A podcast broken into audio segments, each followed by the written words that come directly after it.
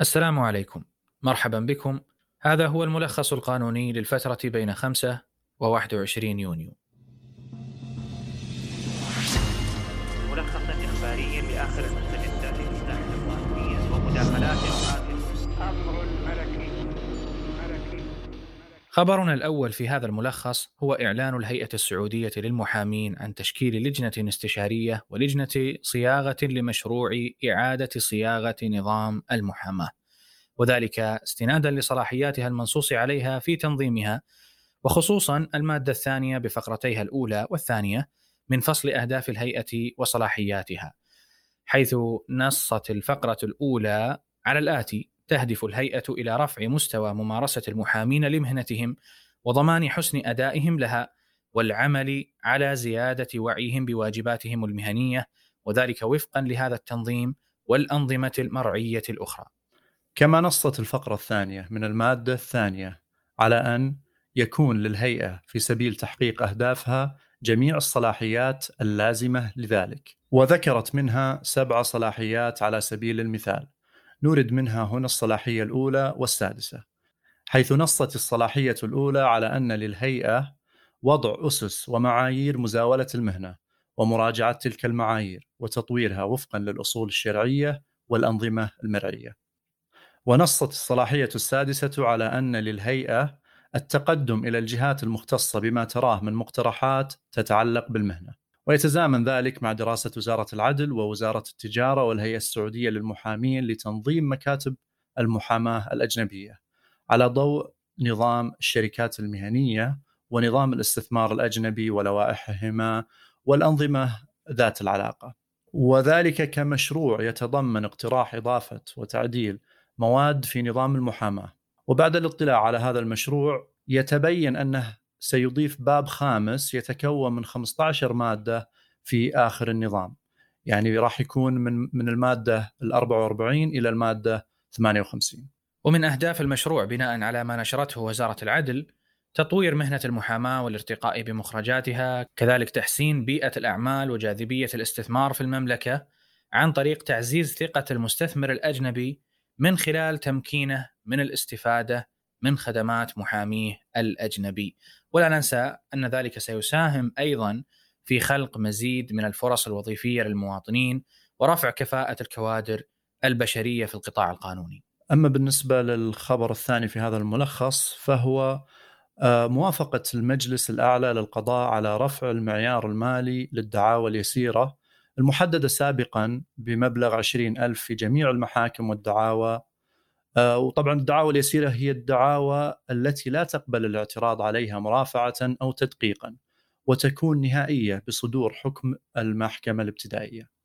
هذا ولم تتم الإشارة في الخبر إلى مبلغ الزيادة الجديد في أي من المصادر الناشرة للخبر. ومن تلك الدعاوى على سبيل المثال الحكم الصادر من من المحكمة العامة في دعوى بأجرة عقار إلى الحد المنصوص عليه، كذلك الدعاوى الصداق بمحاكم الأحوال الشخصية إلى إلى الحد المنصوص عليه أيضا، ودعاوى أجرة العامل في المحاكم العمالية. وهذا يتلائم مع اتجاه المنظم في نظام المحاكم التجارية الصادر حديثا بأن الدعاوى اليسيرة، وهي التي لا تزيد على خمسين ألف ريال، لا تقبل الاستئناف.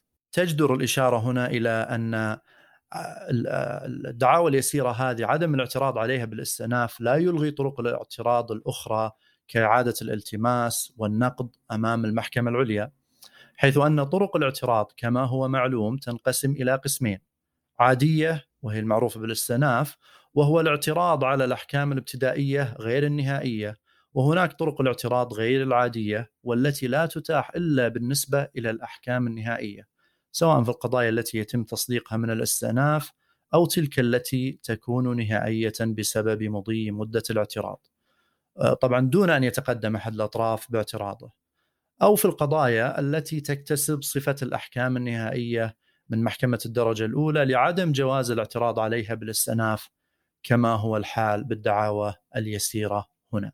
وخبرنا الثالث والأخير في هذا الملخص هو مجلس الهيئة العامة للمنافسة يصدر قراراً بتعيين أستاذ القانون الدكتورة أروى الجلال عضواً في لجنة الفصل في مخالفات نظام المنافسة لتكون شريكة في إصدار الأحكام كأول امرأة سعودية تتقلد منصبا شبه قضائي في المملكة. جاء ذلك بعد أيام من إسقاط مجلس الشورى توصية لتعيين النساء بالقضاء والمخصصة بقضاء الأحوال الشخصية، حيث رافضها أغلبية أعضاء مجلس الشورى ووافق عليها ثمانية وخمسين عضوا فقط. يذكر أنه مرت على المجلس أيضا توصية سابقة مشابهة قبل سنتين تقريبا، والأولى من نوعها في تاريخ المجلس، ووافق عليها في ذلك الوقت ثلاثة وخمسين عضوا فقط. هذا معناه أن التوصية الأولى كانت تقترح تعيين النساء في الوظائف القضائية، يعني كقاضية بشكل عام، والتوصية الحديثة الأخيرة هذه خصصت التعيين في قضاء الأحوال الشخصية. نقدر نقول من زاوية ثانية أن مرور عامين تقريبا على التوصية السابقة وتخصيص نوع واحد من القضاء ما غير من رأي أعضاء المجلس بشكل كبير، فالزيادة في أصوات المؤيدين كانت فقط في خمسة أصوات. وكمعلومة عامة فإن النسبة المطلوبة للموافقة على مثل هذا الاقتراح تحت قبة الشورى هي موافقة أغلبية الأعضاء، يعني الأغلبية البسيطة. بعبارة أخرى ستة وسبعين عضو من أصل مئة وخمسين، هذا إذا افترضنا أنهم حضروا جميعا في تلك الجلسة كما بيّنت المادة السادسة عشرة من نظام مجلس الشورى. شكرا لاستماعكم ونرحب بتواصلكم. لا تنسوا الاشتراك في البودكاست ليصلكم الجديد، والسلام عليكم. بودكاست إسقاط ألقان ألقان إسقاط تقديم جرعة صوتية محكمة.